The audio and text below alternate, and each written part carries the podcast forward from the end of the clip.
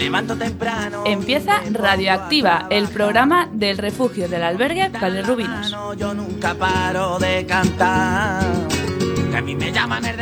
Todos los jueves del mes podrás escucharnos de 6 a 7 de la tarde aquí en la emisora CuacFM en la 103.4. También nos puedes seguir en directo desde la página web www.cuacfm.org. Soy un bohemio de la vida que yo no tengo nada que ver con los bigotes señoriales que se... Comenzamos con el programa número 7 de esta tercera temporada de Radioactiva.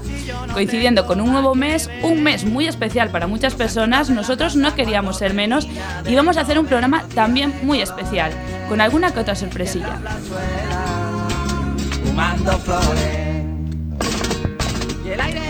Arrancaremos con un relato de los que ya nos tiene acostumbrados Agustín Costa.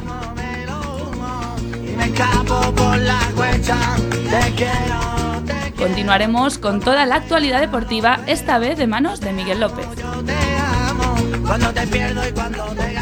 En Todos por Igual seguimos con las entrevistas a usuarios y usuarias del albergue. Vuelve un entrevistador frecuente en Radioactiva. Juan González será el encargado de sacarle todo el jugo a otro colaborador habitual del programa. En Espacio Musical, José Luis Fernández hará un repaso de la trayectoria de uno de los grandes artistas de todos los tiempos. Y al final de la sección habrá una sorpresa, no os la podéis perder. Solo quiero 40 pavos para dormirme en una cama. Cuca Barreiro vuelve a los estudios de Radioactiva. Esta vez retoma la sección Luces, Cámara y Acción para hablarnos de un personaje legendario del que se ha servido el mundo del séptimo arte en varias ocasiones. Y ya por último, para poner el broche final, también regresa Francisco Sánchez para contarnos sus peripecias y descubrirnos pueblos de España. Será en ruta al final del programa. Este programa está realizado por muchas personas del refugio del albergue Padre Rubinos. Algunos nos acompañarán hoy aquí con sus voces y otros nos escuchan desde el refugio. En la parte técnica se encuentra Alba Puente y yo soy Clara de Vega. ¡Empezamos!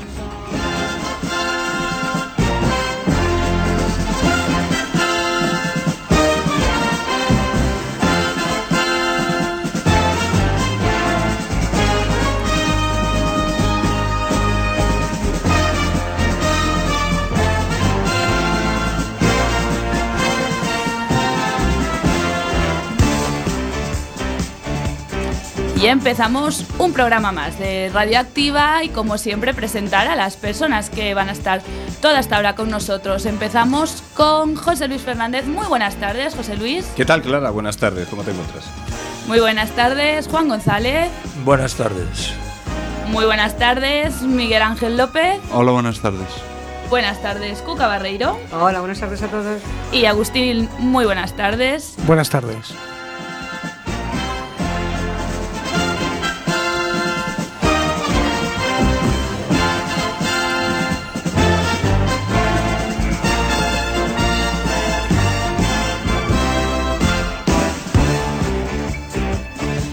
Como adelantamos al principio, Agustín Costa, habitual ya en Radioactiva, hoy compartirá con todos nosotros y nosotras un relato sobre la vida de una persona, pero que podía ser la de cualquiera de nosotros. Lo escuchamos.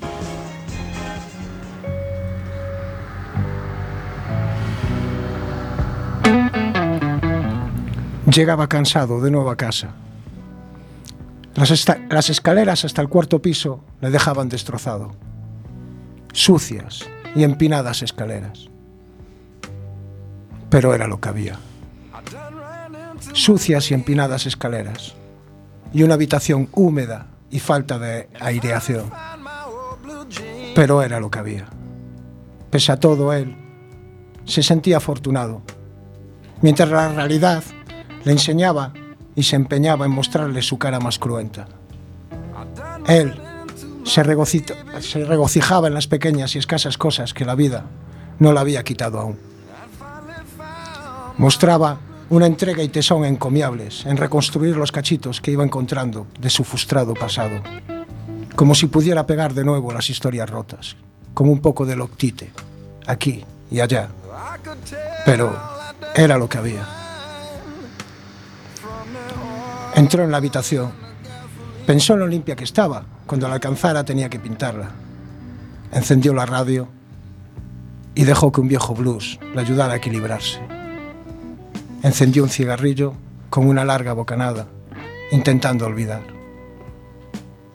Buscaba anestesiarse, adormecerse, no pensar más.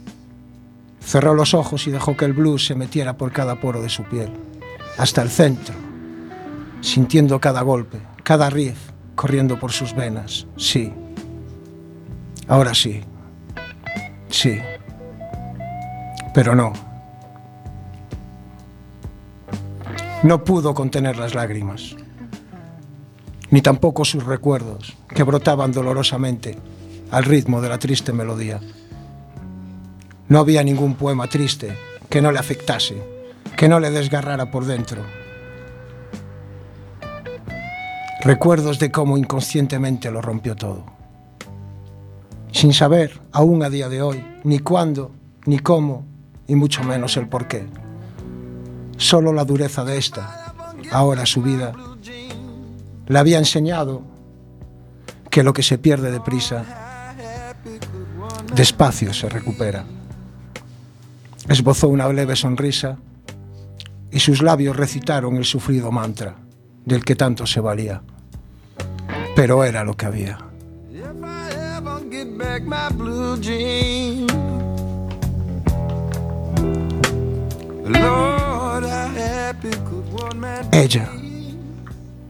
Ella no quería sentirse atraída por él. Le veía subir cada día a su cuarto y casi sin quererlo se veía arrastrada hasta la mirilla, quieta, sin hacer ruido. Oh, qué guapo era, qué guapo y qué interesante. Siempre tan educado, se sentía avergonzada. Un hombre como él nunca se fijaría en una mojigata como ella. Triste y vacía, volvía a su cuarto a sentir el monótono martilleo de una eterna vida en soledad, dominada por sus propios miedos. Se sentó sobre la cama y de sus labios salió solo, casi sin quererlo. Pero era lo que había.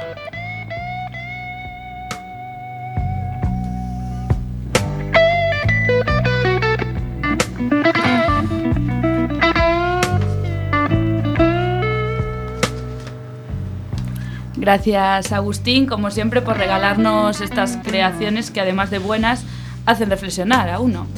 Muchas gracias y, bueno, nosotros seguimos aquí en Radioactiva, en el programa del refugio del albergue Padre Rubinos. Estamos en CuacFM, en la 103.4. Ahora empiezan los deportes con Miguel Ángel López.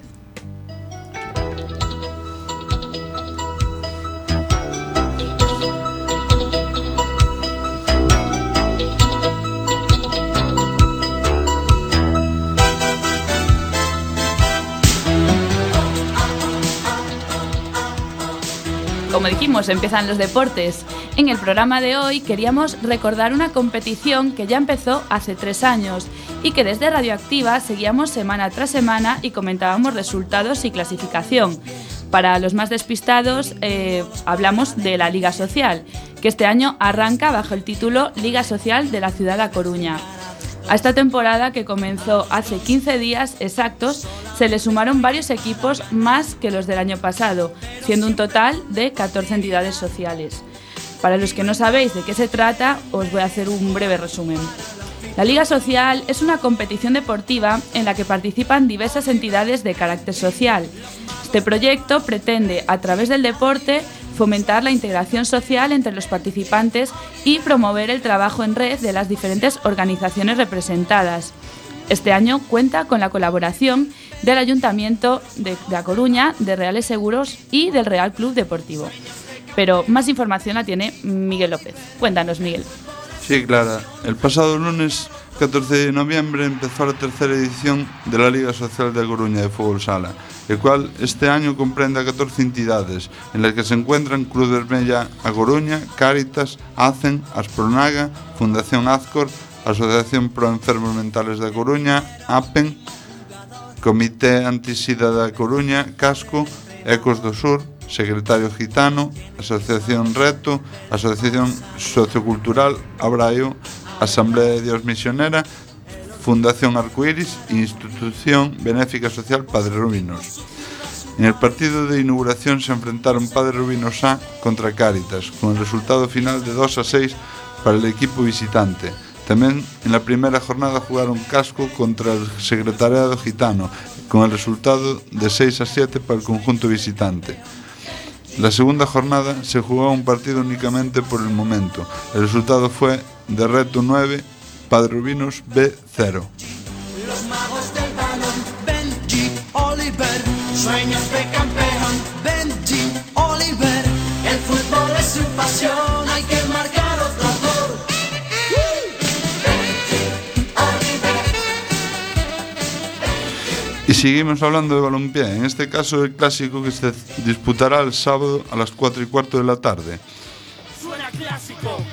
Hoy Barna se tiñe entera de rojo y azul. Casilla saldrá por la puerta de atrás como Raúl. No cuidáis a vuestros iconos, pero conserváis a un cono que no entiendo cómo os dan la selección si escojo hasta los cromos. Vuestros centrales... El Barcelona volvió a tropezar un año más en Anoeta y lo hizo en el peor momento, a una semana de recibir al Real Madrid en el Camp Nou. El empate entre la Real Sociedad y la victoria de los blancos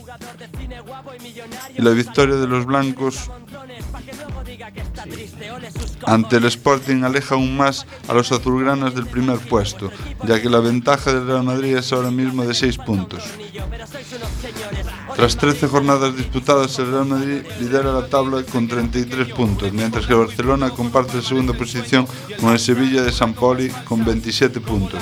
Los azulgranas mantienen la segunda plaza, ya que su diferencia de goles es superior a los andaluces.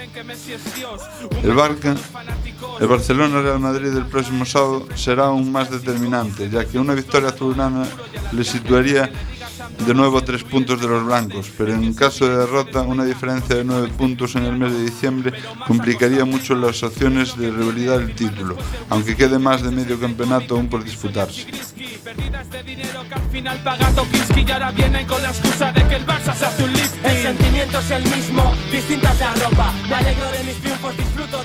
A lo largo de su historia se han enfrentado un total de 230 veces en todas las competiciones. El Club Blanco supera en 2 victorias a los azulgranas. En cuanto a los goleadores históricos, Messi está a un solo tanto de conseguir ser el máximo anotador de los clásicos. ¿Será que ya no estáis acostumbrados a los títulos? No sabéis perder sin hacer el ridículo. Está demostrado, el Barça es quien ganó el Mundial, el Atleti debe ser el Real, ellos mandan en la... Hay que resaltar en el Barcelona la vuelta de Iniesta después de su lesión y también la de Casemiro por parte del Real Madrid y la lesión de Gareth Bale.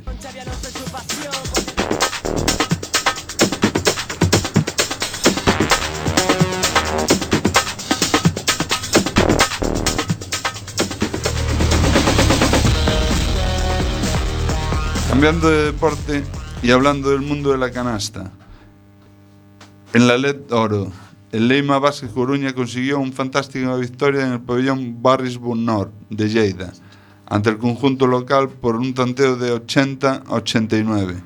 Gran partido por parte de ambos conjuntos, igualado hasta el final, en el cual la suerte sonrió al equipo de A Coruña.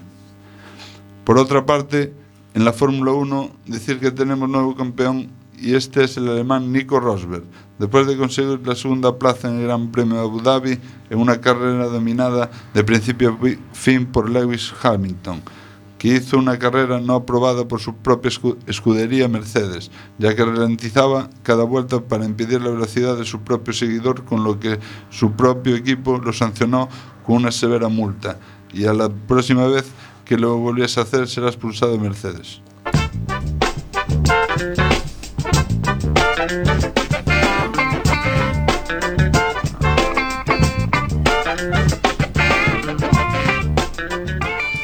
Muchas gracias, Miguel, por traernos toda la actualidad deportiva a ver qué depara el clásico este sábado. Y nosotros continuamos aquí en Radioactiva, el programa del refugio del albergue Padre Rubinos, cuando son las 6:15, en directo en CuacFM, en la 103.4. Recordad que también os podéis seguir en la página web www.cuacfm.org. A continuación, en Todos por Igual, Juan González va a hacer la entrevista a un habitual colaborador del programa que normalmente se ocupa de los deportes, pero bueno, hoy le tocó estar al otro lado. A ver qué nos cuenta. Es a continuación.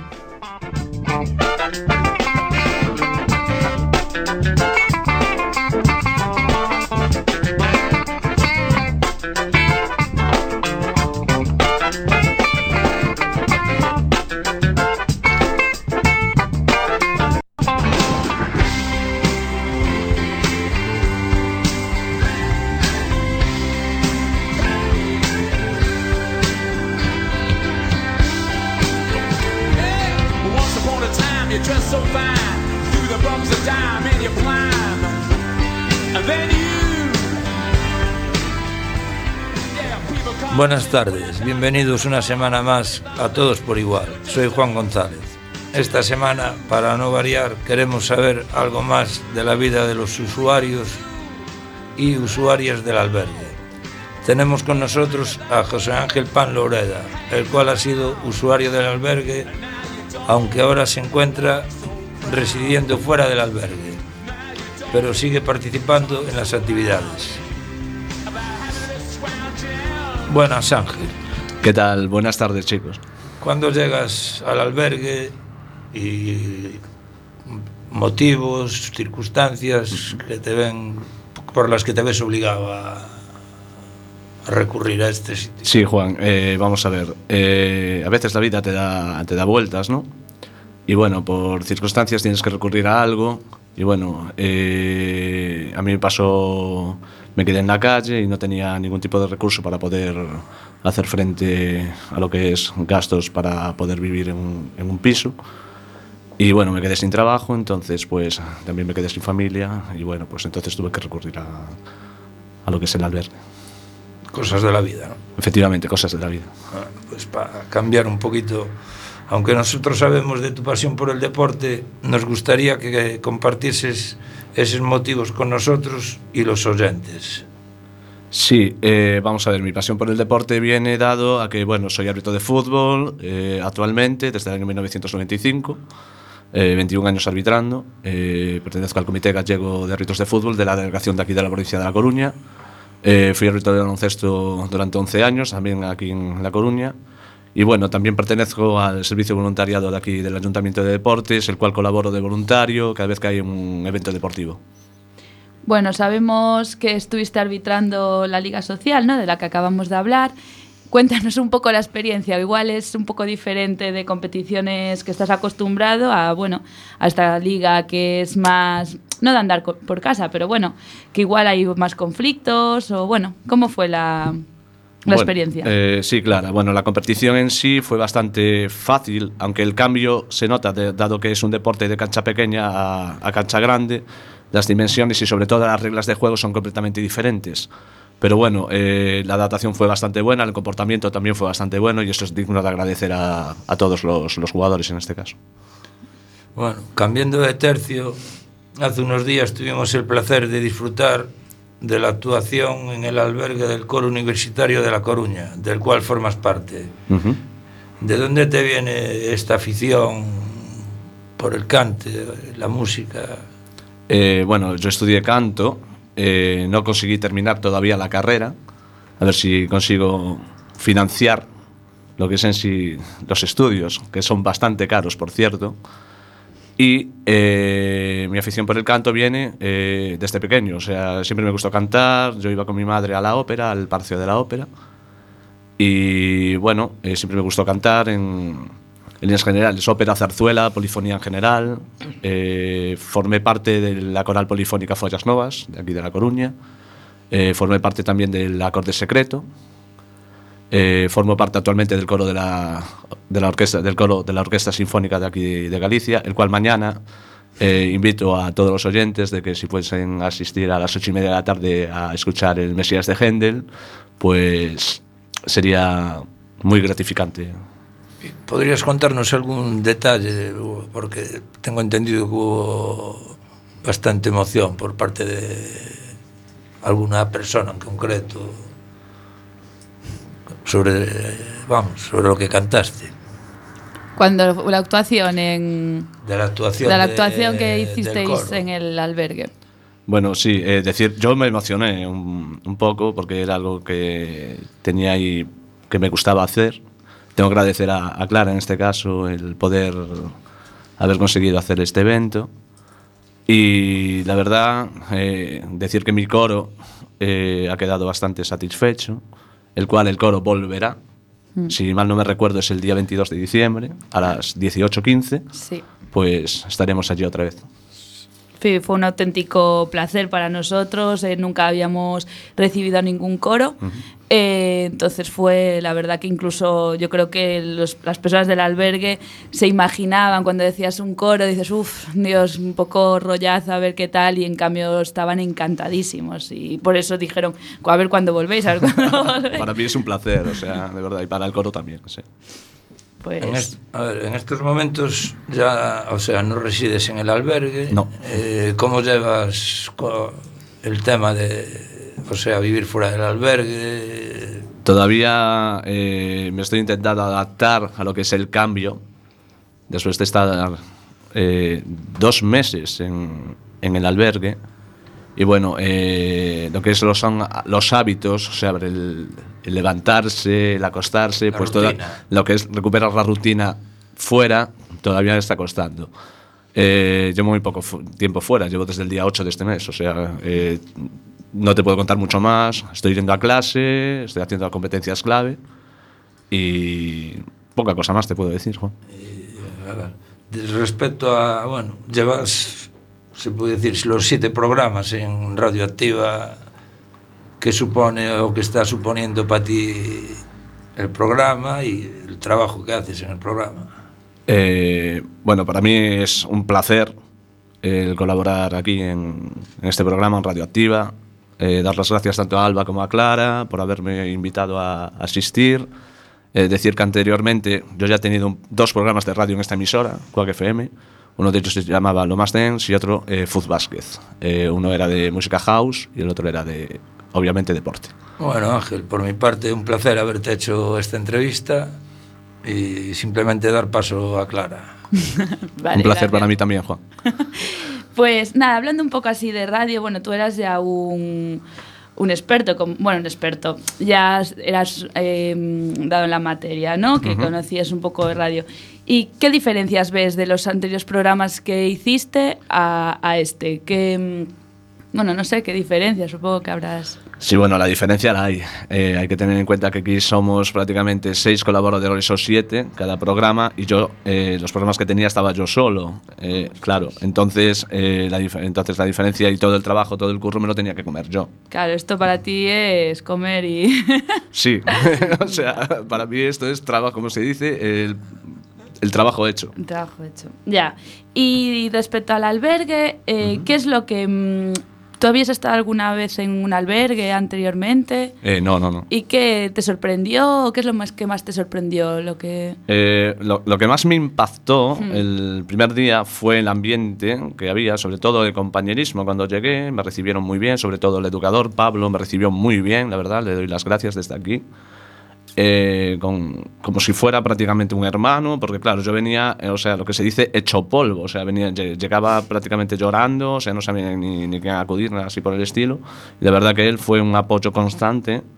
Luego Lorena también me ayudó bastante y aún me sigue ayudando, con lo cual también Patricia, mi educadora, también me mostró ayuda. O sea, para mí lo que es el ambiente en el albergue, me refiero a educadores, o sea, y trabajadores del albergue, para mí solamente tengo ayuda y compañerismo, porque yo lo veo cada día. Uh-huh. Y sobre todo con los compañeros que convivo allí, cada vez que voy al albergue hay muy buen rollo. Hombre, la verdad que fue bastante emocionante cuando vinisteis con el coro universitario, ver la reacción, ¿no?, de tus compañeros. La verdad que emocionaba porque no era de, va, qué bien está cantando. No, estaban realmente emocionados de verte ahí cantando, aparte solos y... O sea, un solo que hiciste y luego un dueto y, bueno, que fue impresionante, la verdad. Y sí que me emocionaba ver la reacción tanto tuya como la de los compañeros. Bueno, ¿y ahora qué te planteas? ¿En un futuro? ¿Estás buscando algo? O... Actualmente, bueno, estoy haciendo competencias clave por las mañanas. Estoy estudiando y, bueno, lo que se suele decir, buscando trabajo. Sé que actualmente la situación aquí en España, pues con el tema del trabajo, está cada vez está peor, cada vez está muy difícil. Y bueno, pero como se suele decir, el que no lucha, la frase es, el que no lucha no gana. O sea, y yo siempre he sido un luchador.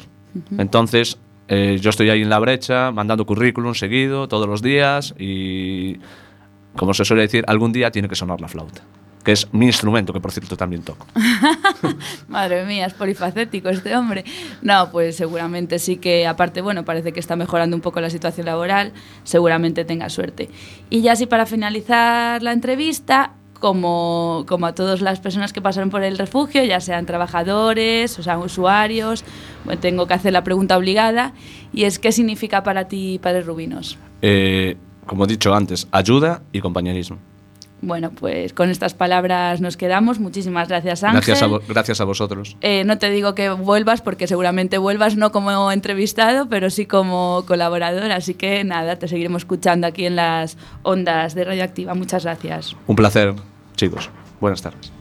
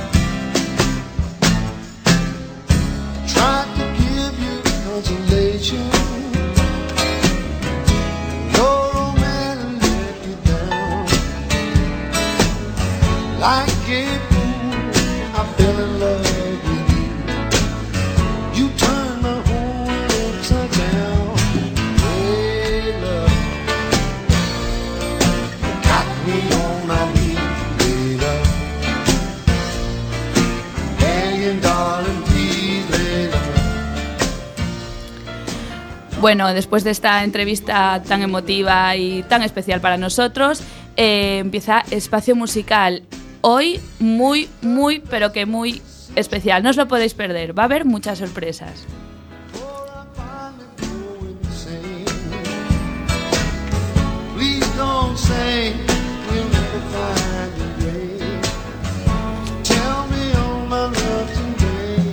Buenas tardes.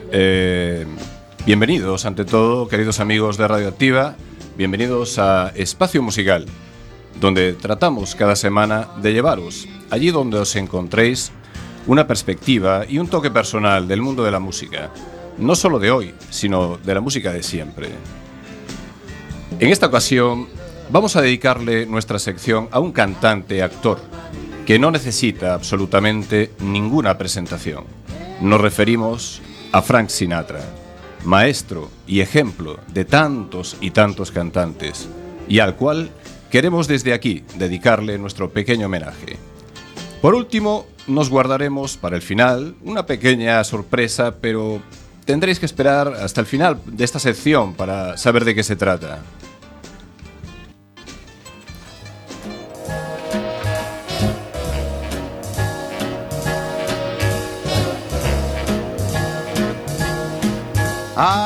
Francis Albert Sinatra nace en Hoboken, New Jersey, el 12 de diciembre de 1915, hijo de Natalia de la Garavantes, una genovesa emprendedora y de carácter muy fuerte, quien llegó a ser portavoz del distrito del Partido Demócrata, trabajando posteriormente como comadrona mientras practicaba abortos ilegales, razón por la cual ingresó en prisión en distintas ocasiones, y de Marty Sinatra, boxeador y bombero de profesión.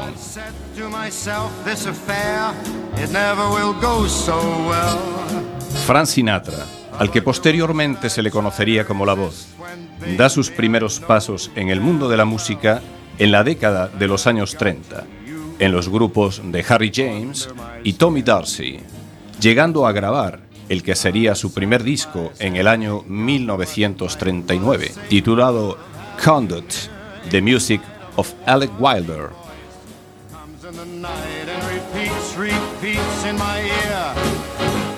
Asimismo, La Voz irrumpe en el mundo del celuloide, participando en 1942 en la película Ship Ahoy, siendo esta la primera de una larga y fructífera carrera en el mundo de la pantalla grande.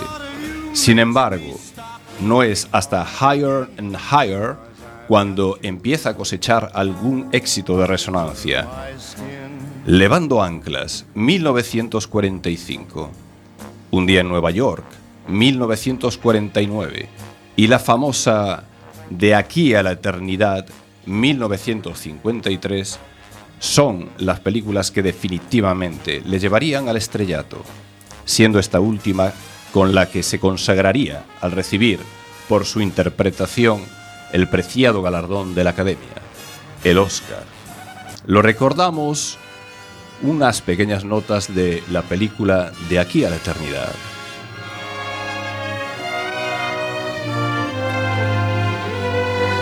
You vowed your love from here to eternity. Fue conocido por su fama de vividor y mujeriego y contrajo matrimonio hasta en 4 ocasiones.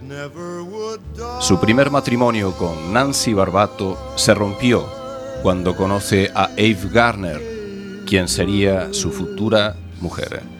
En un principio lo encontró arrogante, engreído y prepotente. Sin embargo, se enamoraron, aunque su romance permaneció en secreto debido a la denominada cláusula moral que Eve tenía firmada con la Metro-Goldwyn-Mayer. Pero el idilio acabó por hacerse finalmente público, y Nancy Barbato anunció su separación el día de San Valentín de 1950.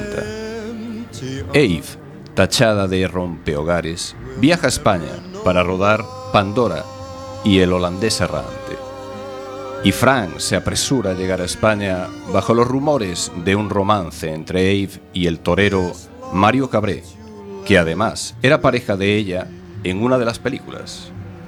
Al día siguiente, Nancy Barbato consigue la nulidad del matrimonio con Frank por crueldad mental, y un día después, este y Eve consiguen una licencia de matrimonio.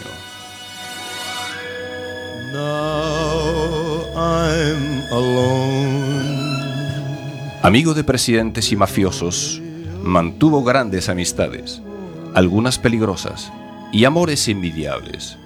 Se relacionó con Lara Turner y con las actrices Mercedes McCambridge, Donna Reed, Juliette Prowse, Kim Novak, Jacqueline Bisset, Judith Garland, Marilyn Monroe y Grace Kelly, entre otras.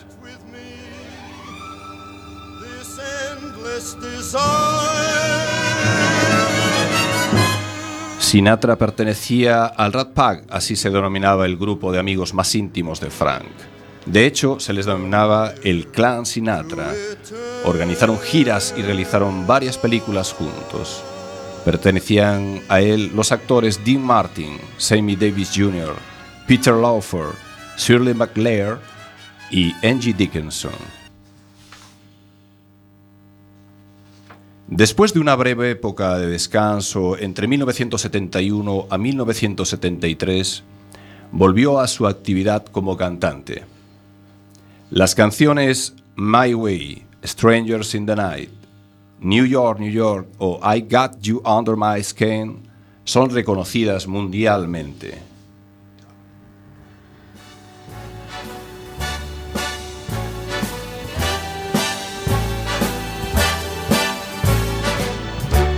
Fue durante medio siglo el número uno del entretenimiento. Realizó unas 2.000 grabaciones, participó en 50 películas, ganó 5 premios Grammy y, finalmente, un Oscar de Hollywood.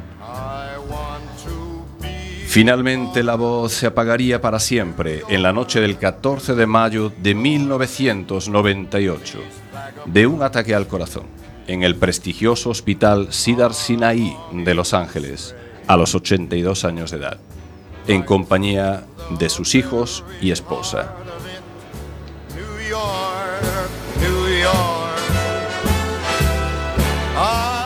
Y para que sirva de despedida de esta sección, quisiera revelar nuestra pequeña sorpresa y rendirle desde aquí mi modesto homenaje, interpretando el que es para mí uno de sus más famosos y premiados temas, My Way.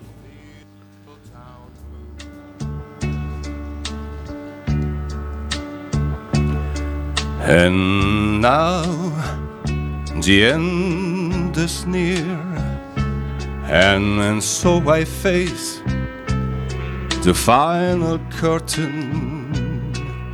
My friend, I'll say that clear, I'll state my case, of which I am certain.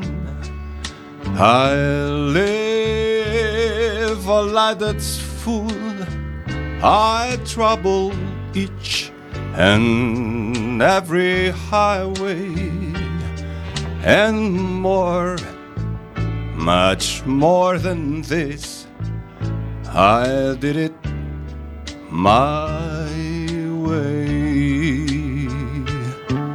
Regrets, I had a few, but then again, too few to mention.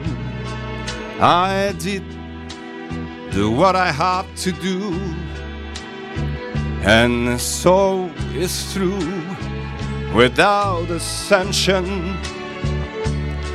I play in each other course, each careful step along the byway, and more, much more than this, I did it my way. Yes, there were times, I'm sorry new, when I bit off more than I could chew, far too bit all, when there was sound, I ate it all, spit it out, I face it all, and I stood tall, and did it my way. I've loved and cried, I have my feel, my share of losing, and now, as tears subside, I find it all so amusing to think I did all that, and may I say, not in a shy way. Oh no, not me, I did it my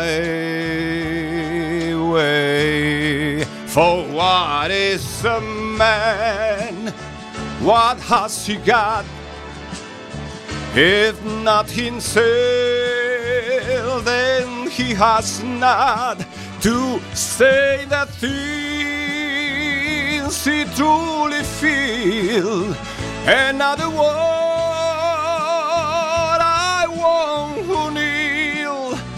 The regards show I took the blow and did it my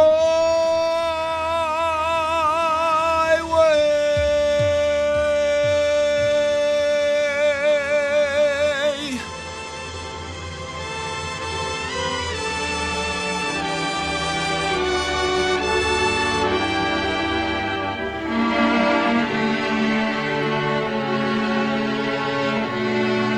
Yes, it was my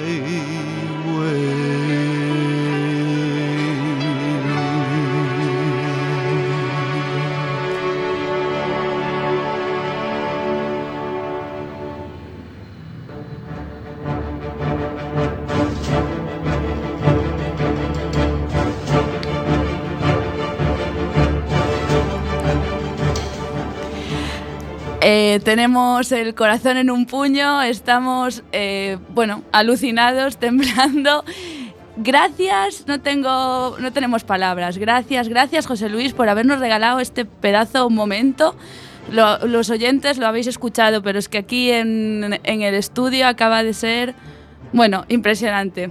Nada, a continuación Cuca, pues con luces, cámara y acción, nos va a recordar un personaje legendario como es el Rey Arturo, que aparece en numerosas películas. Recordad, estamos en Radioactiva, la radio del albergue de Padres Rubinos. Ya veis que estoy medio sin palabras. Esto demuestra las personas sin hogar, el talento algunas que tienen. Entonces, para eso es este programa. Lo digo muchas veces, pero hoy se acaba de ver más que nunca. Talento, arte y, pues que sirva un poquito de lección para las personas que a veces piensan que no sirven para nada o lo que sea. Os dejo con Cuca.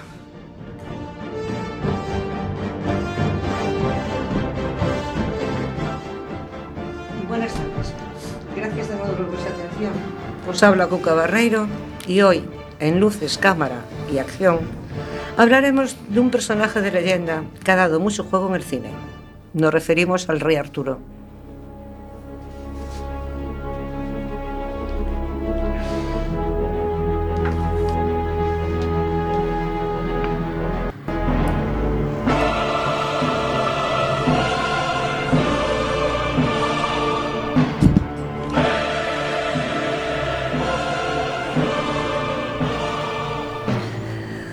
Son decenas las películas que con mayor o menor fortuna han tratado la mítica figura de Arturo Pendragón. Desde el Arturo en cartón piedra de Cinecittà y el Arturo almibarado de Hollywood de los años 50 se han colado series de televisión, spin-off que han utilizado como protagonistas a los demás personajes de la leyenda como Merlín, Sir Gawain, Lancelot. También tenemos al Merlín y al Arturo dedicados al mundo infantil en sus versiones de animación. Tenemos a un Arturo musical en Camelot y a un Arturo disparatado en versión Monty Python. La lista es tan larga que creo que debemos centrarnos en solo tres, según mi opinión, la mejor, la peor y la que, de algún modo, quiso hacer historia intentando buscar al Arturo histórico que tal vez existió como simple mortal antes de convertirse en leyenda.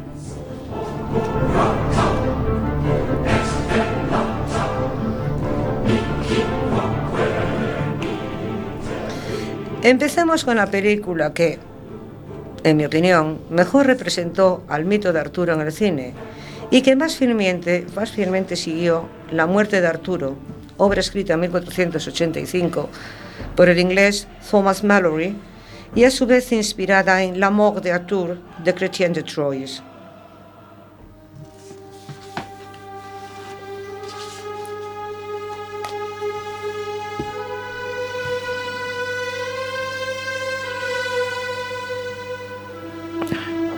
Esta película es Excalibur, dirigida por John Bowman y estrenada en 1981. Es una película que refleja el mito en toda su dimensión. Se refleja el ambiente que se supone correspondía a la fecha del reinado de Arturo. La ambientación es magnífica, el tono sombrío, como corresponde a una época oscura. No es fielmente histórica, pero tampoco lo es la figura de Arturo. Pero sí tiene una representación fiel del mito con sus luces y sombras.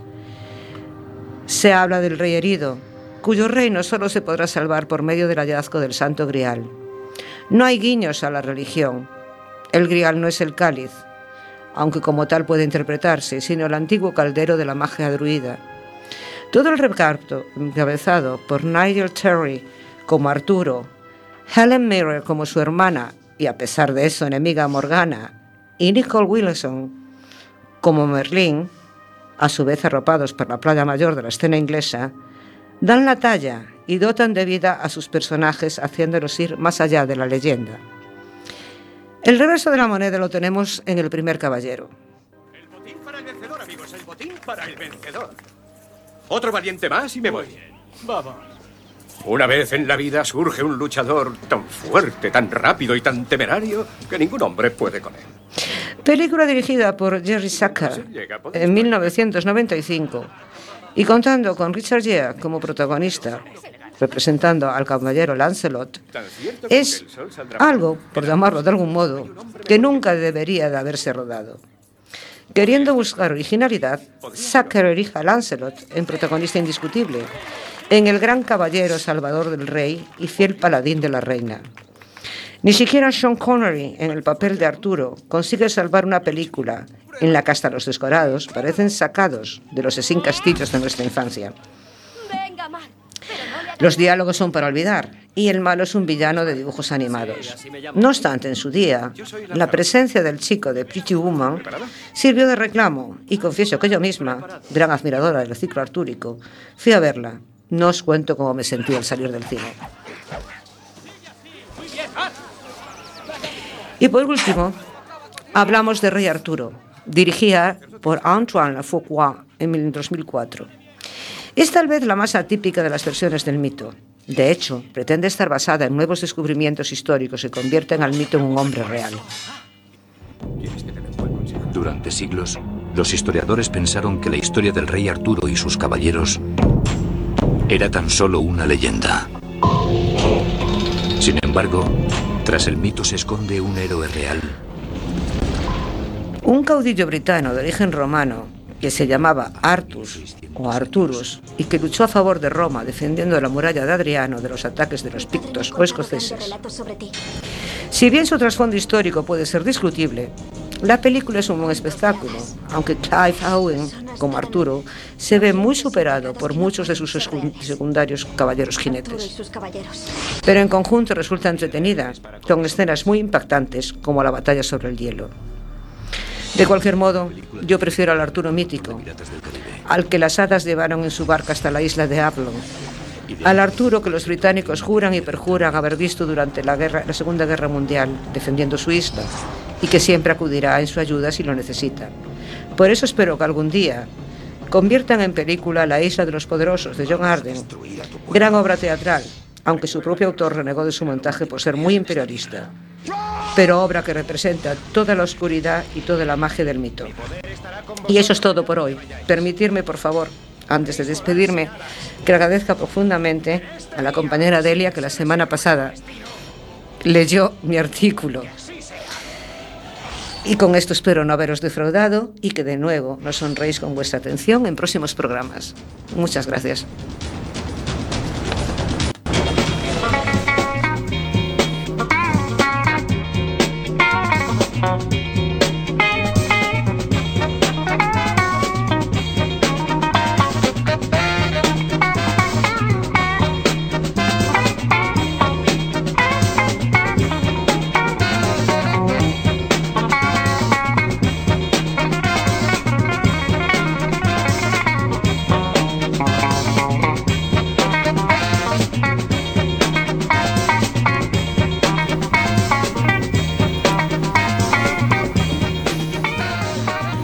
Pues gracias, Cuca, por siempre traernos una visión diferente del cine y, como no, muy, muy personal y muy interesante.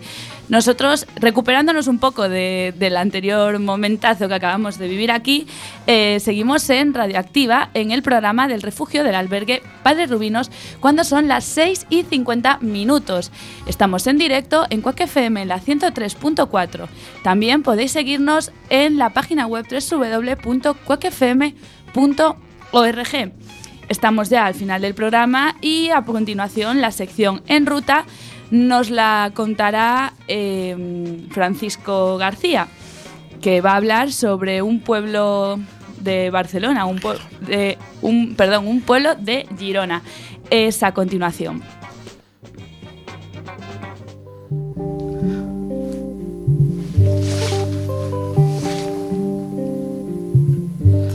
Muy buenas tardes. Hoy en Ruta hablaremos de un pueblo catalán en el que les habla es Francisco García. Nos referimos a Caldas de Malavella, un pueblecito de Gerona. Es un lugar tranquilo, muy turístico, histórico y cultural.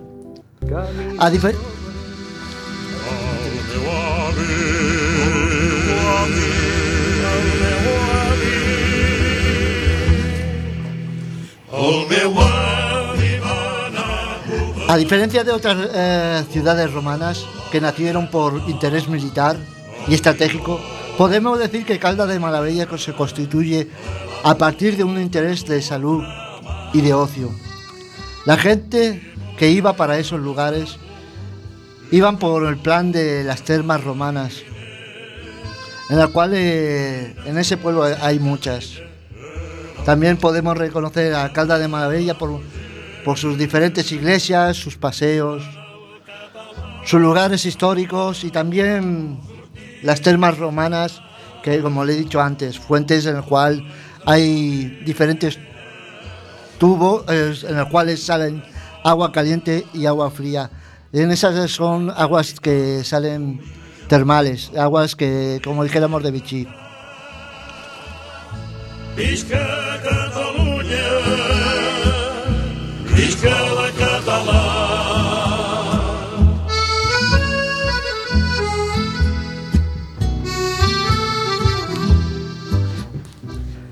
Caldas de Malavella acoge a muchos veraneantes que van a tomar sus aguas.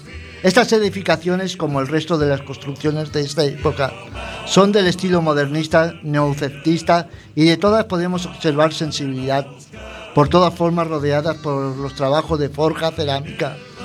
En este lugar tenemos también buenos ejemplos tales como la Casa de Mas y Ros, Chalet de Antoni Mas, Casa de Mollot, Colonia Rodríguez, Belestar, Torre Cansala y Villa Rosario, conocida también como la Torre de los Alemanes. Está la Rambla, un espacio idóneo para pasear tranquilamente, Iglesia de San Esteban, y el entorno de la iglesia parroquial de San Esteban, iglesia del siglo XI, dedicada a San Esteban.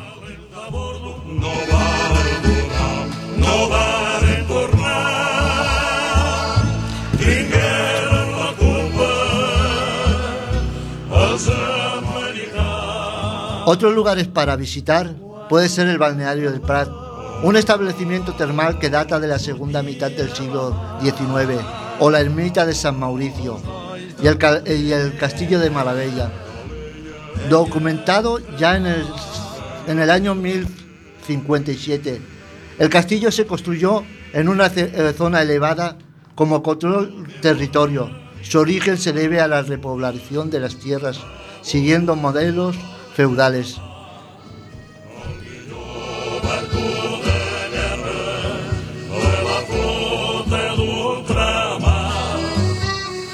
A mí particularmente me gusta porque tiene lugares por donde se puede hacer la pesca, se puede hacer senderismo, incluso acampar. Y bueno, hay un embalse en el que si vas a las 6 de la mañana, en verano, puedes ver los diferentes animales que van a beber agua, como cisnes, patos, conejos, zorros y hasta jabalíes que van allá. También puedes ir a pescar la tenca un pez autóctono y los cangrejos de río.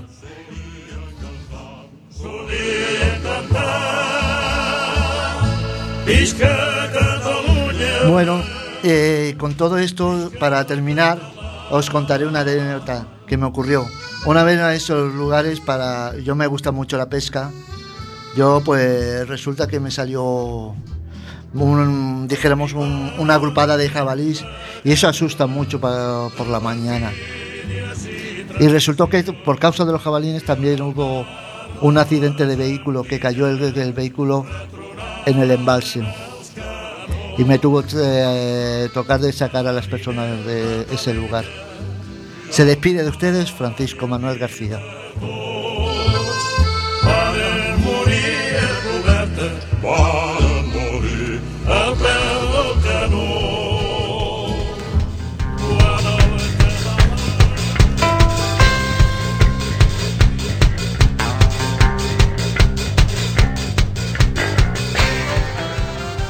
Pues nosotros nos tenemos que despedir, no queda tiempo para más. Seguid conectados aquí en CuacFM en la 103.4 o en la página web www.cuacfm.org.